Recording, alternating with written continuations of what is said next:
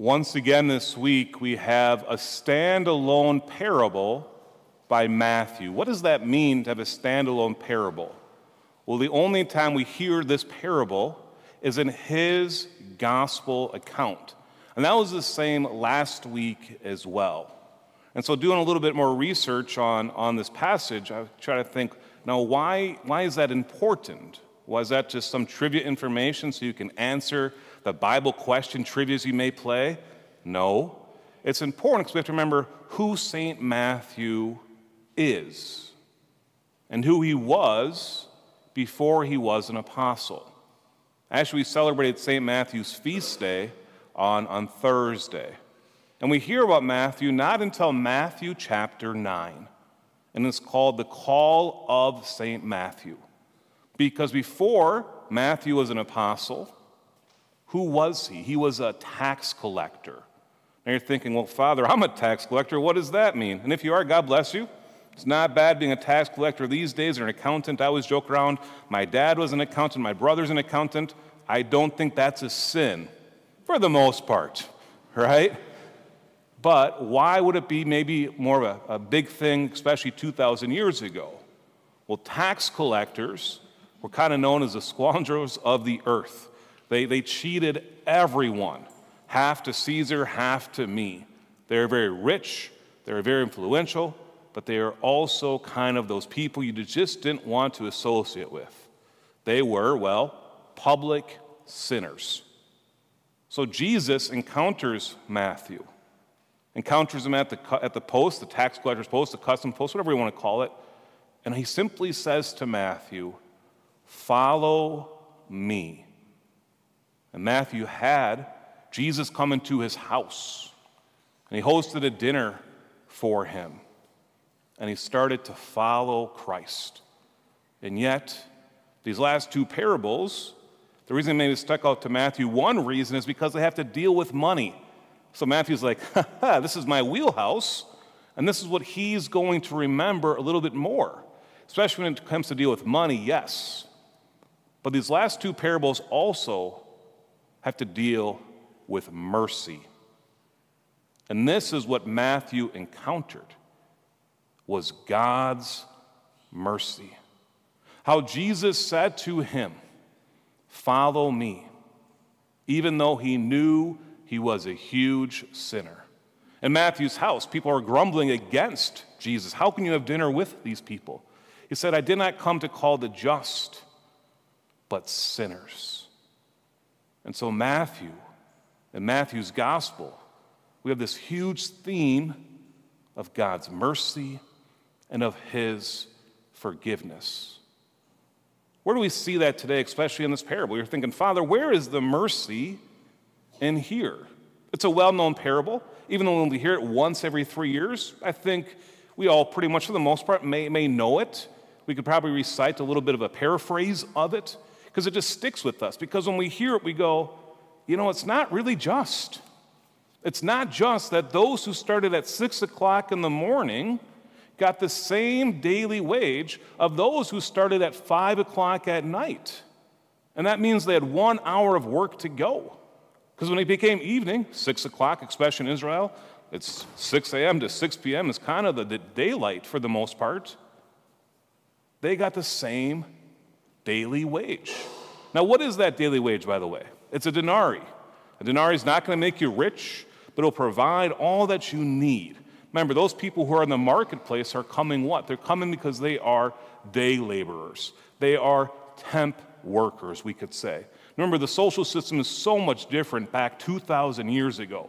There was a huge difference between the rich and the poor. And so these day laborers, all they were trying to do was not try to put money into their savings account. They simply were trying to provide food for their household, enough to take care of them and their family. This is what happened. And so they're there in the marketplace, the ones at 6 a.m., and they go to work. The ones at 5 p.m., we go down a whole rabbit hole. Where were they at 6? Where were they at 9? Where were they at the noon? Where were they at 3? Doesn't matter. They're there at 5. The landowner goes out there and tells them, Come, come and work in my vineyard. And then gives them that full day wage. I would say, gives them that full reward. And I like that interpretation better. So remember, what is this parable about? Jesus said what? The kingdom of heaven is like a landowner. So this parable, as most parables are, is about the kingdom of heaven. And who are the laborers, by the way? Us. We are the laborers. And yet, God is what? He wants to give each and every one of us a full reward. What does this look like? How is this possible? Well, first off, we have to go back to our first reading today. We go back to Isaiah chapter 55, where it talks about God's mercy. Now, we have this famous line in Isaiah 55, by the way, where it says, For my thoughts are not your thoughts, nor are your ways my ways, says the Lord. And that is so true, but I think sometimes we inter- misinterpret that. Yes, his thoughts are not our thoughts, and his ways are not our ways, but in reference to what? In reference to his mercy. Because in Isaiah 55, verse 7, it says, What? Let the scoundrel forsake his way, and the wicked his thoughts. Let him turn to the Lord for mercy, to our God who is generous in forgiving. So he's saying, Let the sinner, let the scoundrel forsake his way. Let him turn to the Lord for mercy, and he is generous in forgiving. And from this, we what? We hear that his ways are not our ways, and his thoughts are not our thoughts. We hear more about this in our responsorial psalm, Psalm 145, verse 8. The Lord is gracious and merciful, slow to anger, and of great kindness. So we go back to the parable now, and we see those day workers are who?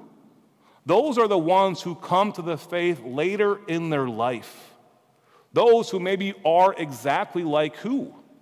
St. Matthew. And that's why St. Matthew loves this parable so much. He could identify with who he was, maybe coming at noon or 3 p.m. Once again, we don't hear about Matthew until Matthew chapter 9, pretty much halfway through his gospel account. So he's not there at the Sermon on the Mount. He's not there, you know, as Jesus is doing this miraculous fishing. He's there at the call of the apostles. He listens to this call, but he's not always present in the beginning. Maybe that's us. Maybe we came into the faith later in our life. And this gospel account should give us great joy that God is merciful and that he's always willing to what? to take us, no matter when we come to Him. Now, yes, some of us have been in our faith life ever since baptism. We've been cradle Catholics, and we could say we've never left the faith, and that's baloney, by the way. Every time we sin, we leave the faith. We separate ourselves from God. And yet, He is what? He is gracious and merciful slow to anger, and of great kindness. And what does he desire? He desires for us to come into his vineyard, this vineyard where we know we will be taken care of. And this faith life that is not actually a burden, it's actually a great gift. And so we say, I'm not going to wait until the last breath of my life to come to the Lord. I desire Him now. But we also tell other people it's not too late for you to come into relationship with God. He is always searching each and every one of us out. And for those who are not here with us tonight, those who will not be with us here tomorrow morning, God is searching them out those who are on this faith journey, but they've left. It's not too late for them to come back. The reward is still attainable. Why? Because our God is radically merciful and radically generous. And it doesn't always make sense with Him. especially when it comes to his mercy. It doesn't make sense to, to us with how much he loves us.